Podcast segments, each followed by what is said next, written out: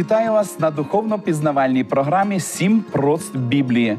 Радий зустрічі з вами. Мені подобається дивовижна декларація Альберта Швейцера, німецького теолога, філософа, лікаря, лауреата Нобелівської премії миру про Ісуса Христа. Тим, хто йому підкоряється, чи то високоосвічені, мудрі чи прості, він виявить себе в праці, конфліктах, стражданнях, які вони переживатимуть у своєму житті, і як незбагненну таємницю. Вони відкриють на власному досвіді, хто він такий. Унікальним чином Ісус Христос був представлений апостолу Івану, коли той перебував на засланні на острові Патмос за проповідь Слова Божого. Іван записав про це в першому розділі. І, оглянувшись, я побачив сім свічників золотих, а посеред семи свічників подібного до людського сина, одягненого в довгу одежу і підперезаного по грудях золотим поясом. Іван бачить Ісуса, зодягненого в ризи первосвященника, котрий ходить серед світильників. Образ Ісуса, який ходить серед світильників, вказує на отриману стародавнім Ізраїлем обітницю про те, що їхній Бог ходитиме серед них. Я буду ходити серед вас і буду вам Богом, а ви будете мені народом. У книзі об'явлення світильники символізують сім церков в Азії. Яким спочатку було адресоване це послання. Крім того, світильники уособлюють Божу церкву протягом історії. За допомогою Святого Духа Ісус продовжує піклуватися про свою церкву на землі. У символічному ходінні Ісуса серед світильників можна побачити виконання даної Ізраїлеві обітниці заповіту. Господь невпинно перебуватиме зі своїм народом на нашій землі, доки він не забере його до вічних осель. Книга об'явлення не лише відкриває нам, хто такий Ісус, але і вказує на те, якими станемо ми, коли об'єднаємося з ним. Зміст даної книги закликає нас підняти свій погляд вгору і дивитися на Ісуса, який перебуває у небесній святині після свого славного вознесіння. Прославлений Христос дав надзвичайно важливе доручення апостолу Івану, коли той перебував на острові Патмос. Що бачиш, напиши те до книги і пошли до сімох церков до Ефесу, і до Смірни, і до Пергаму, і до Тіатирів, і до Сард, і до Філадельфії, і до Лаодикії. Сьогодні ми розпочинаємо дослідження послань Ісуса Христа до семи церков, записаних апостолом Іваном через 60 років після Вознесіння Ісуса. На початку дослідження нам необхідно відповісти на кілька запитань: до кого звернений божественний голос у цих посланнях, і про що він говорить? Чи звертається Бог тільки до християн першого століття нашої ери у Малій Азії? Чи його послання має значення для усіх людей усі часи історії світу? Безсумнівно, у першу чергу вони були адресовані сучасникам апостола Івана і відображають реальність першого сторіччя християнської ери. Але крім цього, у посланнях передбачені і майбутні події, які ще чекають свого виконання.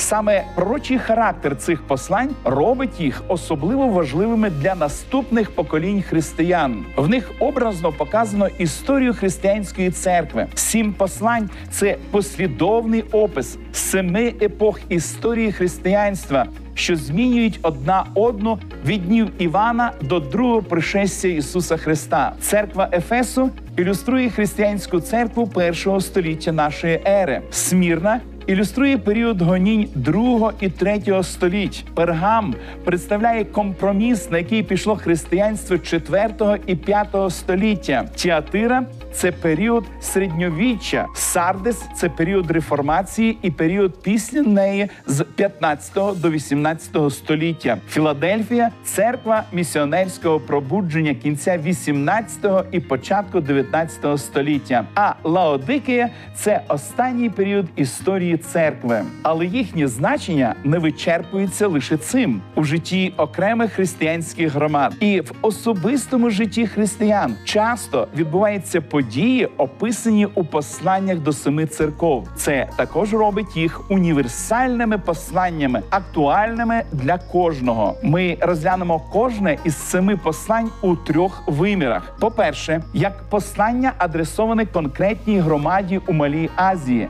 По-друге, як відповідний опис періоду християнської історії, і по-третє, як звістку адресовано особисто кожному із нас. Ми відзначимо позитивні і негативні сторони кожної церкви, їхні потреби і обітниці, які були дані для них Ісусом. Кожне послання має чітку структуру. Воно розпочинається зі звернення, потім іде опис Христа. Необхідно відмітити цікаву деталь. Ісус по різному представляється кожній із семи церков. Він глибоко вникає в конкретні потреби і обставини кожної церкви і приносить надію. Далі Христос дає оцінку церкві.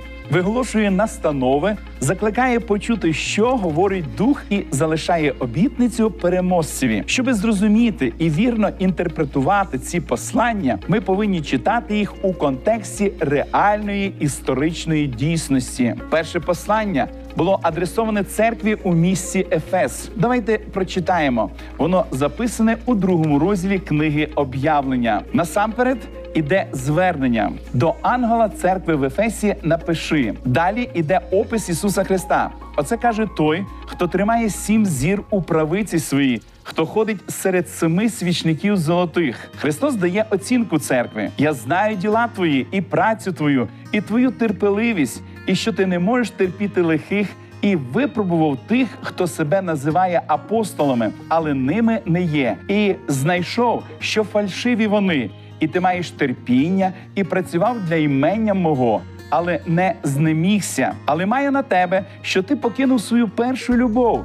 Христос виголошує далі настанови. Отож, пам'ятай, звідки ти впав, і покайся, і вчинки давніші роби. Коли ж ні, то до тебе прийду незабаром і зрушу твого свічника з його місця, якщо не покаєшся. Але маєш оце, що ненавидиш учинки Николаїтів, яких і я ненавиджу.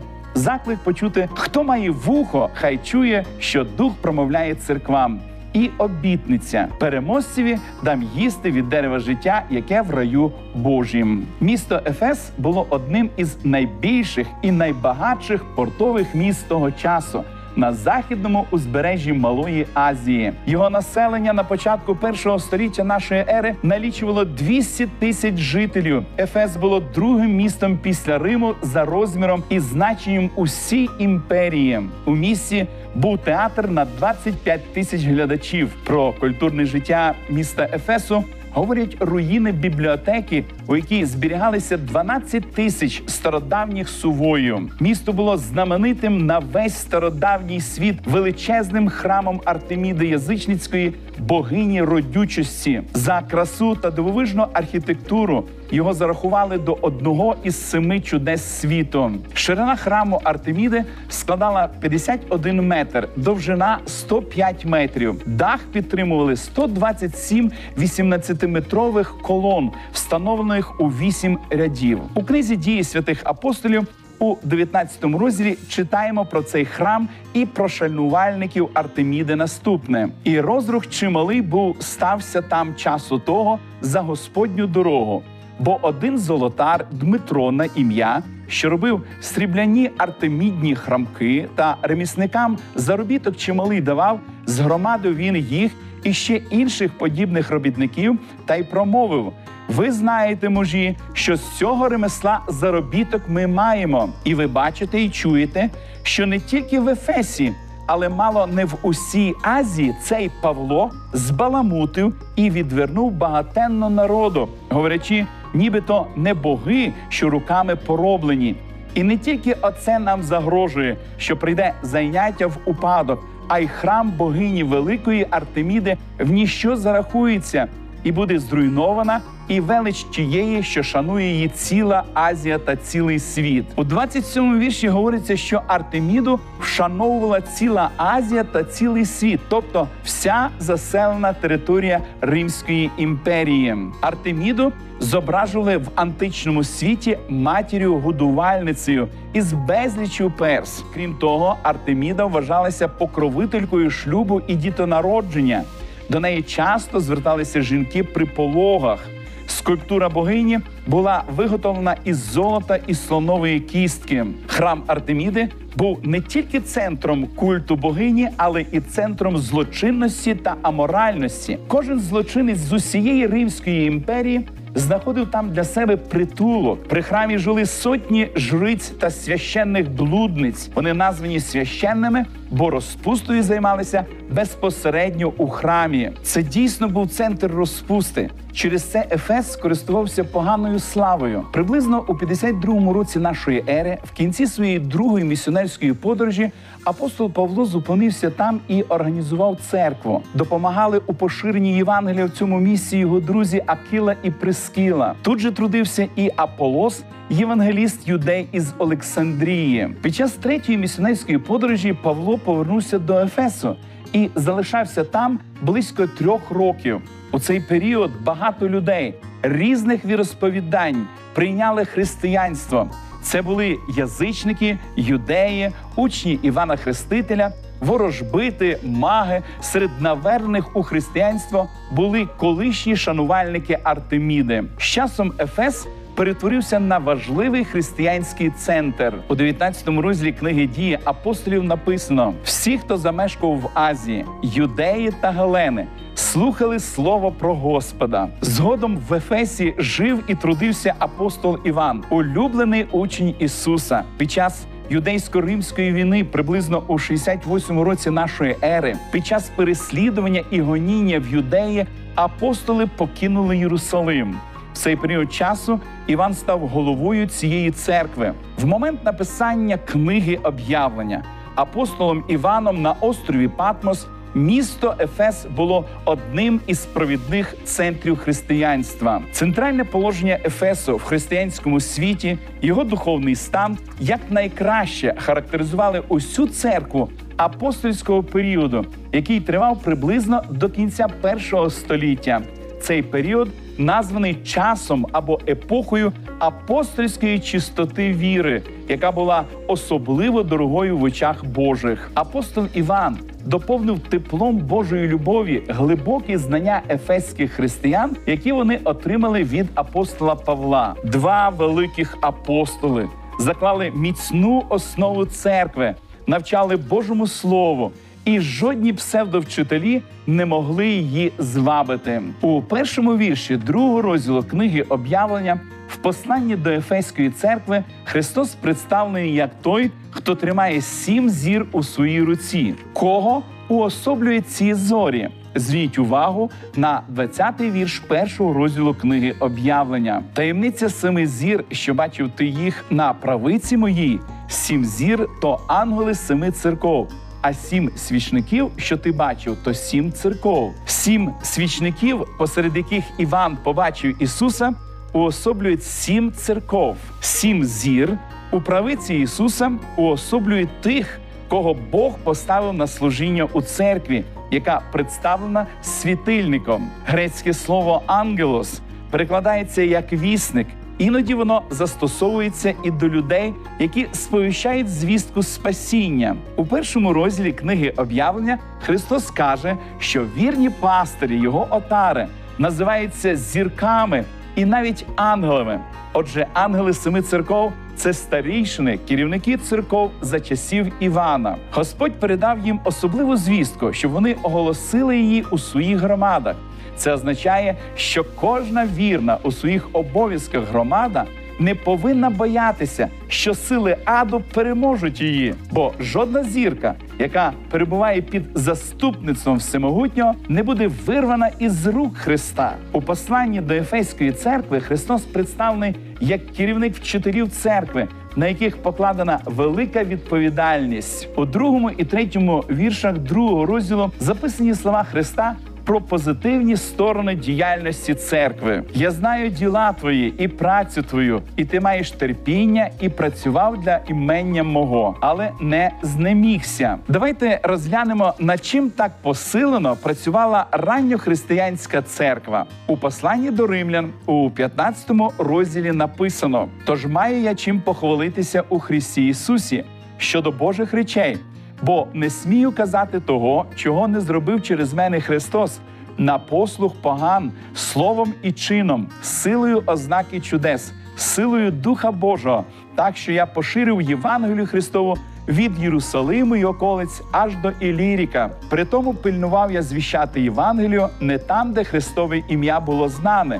Щоби не будувати на основі чужій, але як написано, кому не звіщалося про нього, побачать, і ті, хто не чув, зрозуміють. У цьому уривку йдеться про масштаби проповіді Євангелія. Ви звернули увагу на географічні назви в 19-му вірші. Написано: Я поширив Євангелію Христову від Єрусалиму і околиць аж до Іліріка. Якщо подивитися на карту, то можна побачити, що проповідь Христа охопила всю Європу. Павло зазначає, що він не звіщав Євангелію, де вже було відоме ім'я Христове. А далі, у 23-му вірші, ми читаємо, що не було такого місця, де б не проповідувалося Євангеліє за кілька десятиліть. Євангельська вістка була поширена всією Римською імперією. Перед Вознесінням Ісус Христос дав учням повеління, та ви приймете силу, як Дух Святий злине на вас, і моїми ви свідками будете в Єрусалимі і усій юдеї та в Самарії. Та аж до останнього краю землі церква першого століття дійсно наполегливо працювала. Це хороший приклад для наслідування. Ця церква також мала тверду позицію у питаннях моралі, звертаючись до християн в Ефесі, Господь говорить: Я знаю, що ти не можеш терпіти лихих. Христос похвалив Ефеську церкву за виразну і чітку межу між істиною і оманою, як в навчанні, так і в особистому житті людей, і за непохитну позицію проти гріха. Крім відмінного знання істини, християни Ефесу відрізнялися сильною першою любов'ю до людей, до Слова Божого, що робило цю церкву носієм істинного світла.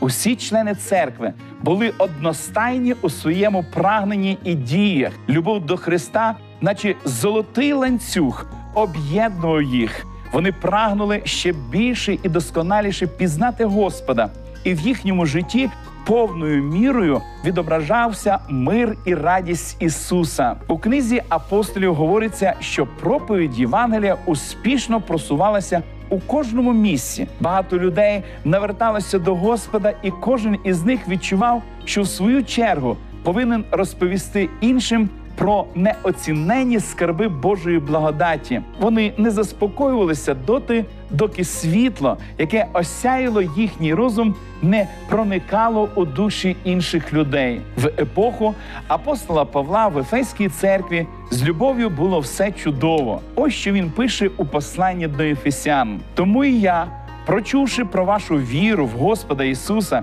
і про любов до всіх святих не перестаю за вас дякувати і в молитвах своїх за вас згадую. Але наприкінці першого століття Христос на острові Патмос говорить Іванові, що його підопічні втратили колишню любов. Послухайте, з якими словами докору Ісус звертається до Ефеської церкви. Але маю на тебе, що ти покинув свою першу любов. Далі у п'ятому вірші Христос суворо попереджає: отож, пам'ятай, звідки ти впав, і покайся, і вчинки давніші роби. Коли ж ні, то до тебе прийду незабаром і зрушу твого свічника з його місця, якщо не покаєшся. Що собою представляє свічник? У 20-му вірші першого розділу ми читали: а сім свічників, що ти бачив, то сім церков. Христос каже: прийду незабаром до тебе і зрушу твого свічника з його місця, якщо не покаєшся. Що це означає? Церква перестане існувати, її більше не буде у Божому плані. Гоніння за днів імператора Нерона і Доміціана не зломили церкву. Єретики не змогли ошукати християн, але згасання любові, суперечки, хто важливіший у церкві, неодностайність між віруючими послабили світло першої любові Ефеської церкви. Любі друзі, зверніть увагу на це особливе застереження. Не дивлячись на все хороше у цій церкві, Христос говорить: оскільки ти залишив першу любов, то я прийду і зрушу твого свічника з його місця.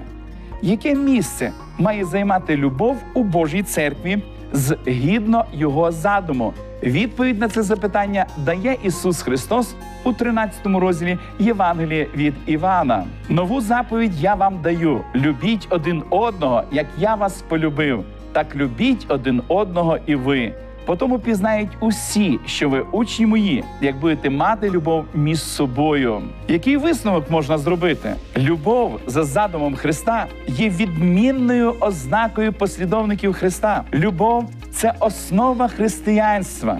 Якщо немає любові, то все інше не має сенсу. Ненависть до брехні гідна похвали. Але цього мало. Мало розрізняти, де лжевчення, а де правда. Потрібно зберігати першу любов до Бога і до людей, бо вона є плодом Святого Духа. Церква Ефесу залишила першу любов і в цьому повинна була покаятися, щоби продовжувати виконувати свою місію. У цьому посланні дано повчання і нам.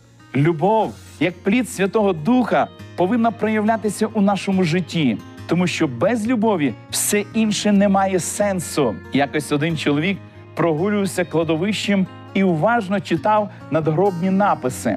Невдовзі він побачив сторожа і запитав у нього: А де ви ховаєте поганих людей? Тут я бачу поховані тільки хороші люди. Сторож відповів: після смерті всі люди хороші. У Пушкіна є цікаві рядки: що імеєм, не хранім, потерявши, плачем. Так воно і є, на жаль.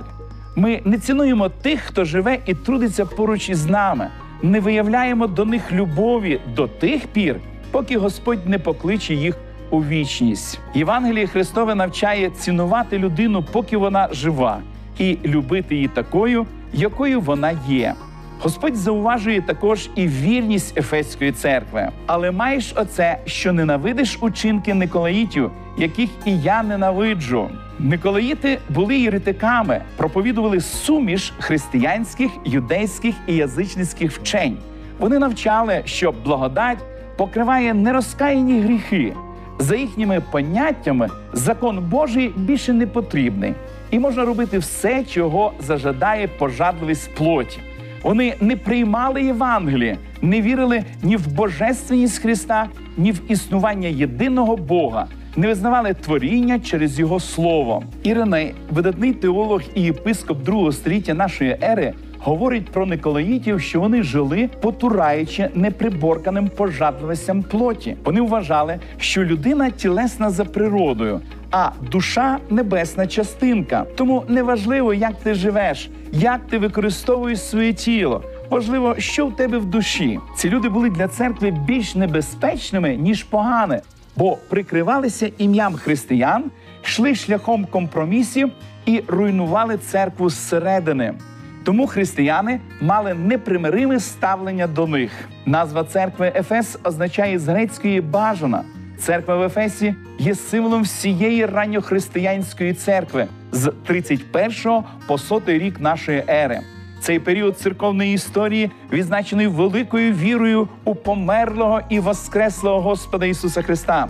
Проповідь Євангелія протягом одного покоління поширилась усією Римською імперією. Тисячі людей у містах і селах не тільки увірували, а й змінили своє життя, навернулися від темряви до світла. У заключному зверненні до Ефеської церкви Христос говорить: хто має вухо, хай чує, що дух промовляє церквам. Переможцеві дам їсти від дерева життя, яке в раю Божім. У новому перекладі Михайла Кулакова написано: поверну право. Людині буде повернене право на рай і вічність. Яка чудова обітниця надії, звертаючись до Ефеської церкви, до церкви Ефеського періоду і до кожної окремої людини, Господь обіцяє, те, що було втрачено вашими прабатьками, буде повернено вам. Переможцеві буде повернено право їсти від дерева життя, коли творець відтворить нове небо і нову землю, рай знову буде повернений на землю у своїй славі і величі. І тоді переможці зможуть споживати плоди від дерева життя. Я прийняв важливе рішення у своєму житті бути серед переможців. А яке рішення приймете ви? Пам'ятайте, від вашого рішення сьогодні залежить ваша майбутня вічна доля. Помолимось, дорогий наш небесний Отець. Ми безмежно вдячні тобі за чудові обітниці, які містяться на сторінках книги об'явлення. Ти залишив їх нам, вони надихають нас. Господи, ми хочемо бути в числі переможців. Ми хочемо споживати плоди від дерева життя. Просимо Тебе, Господи, благослови нас. Благослови, Господи, країну нашу. Збережи, Господи, життя людей, які проживають на цій чудовій території. Даруй, Господи, мир на всю територію України і приготуй нас до славного дня Твого приходу. Молимось в ім'я Ісуса Христа. Амінь. Я хочу разом із вами бути на новій землі, споживати плоди із дерева життя.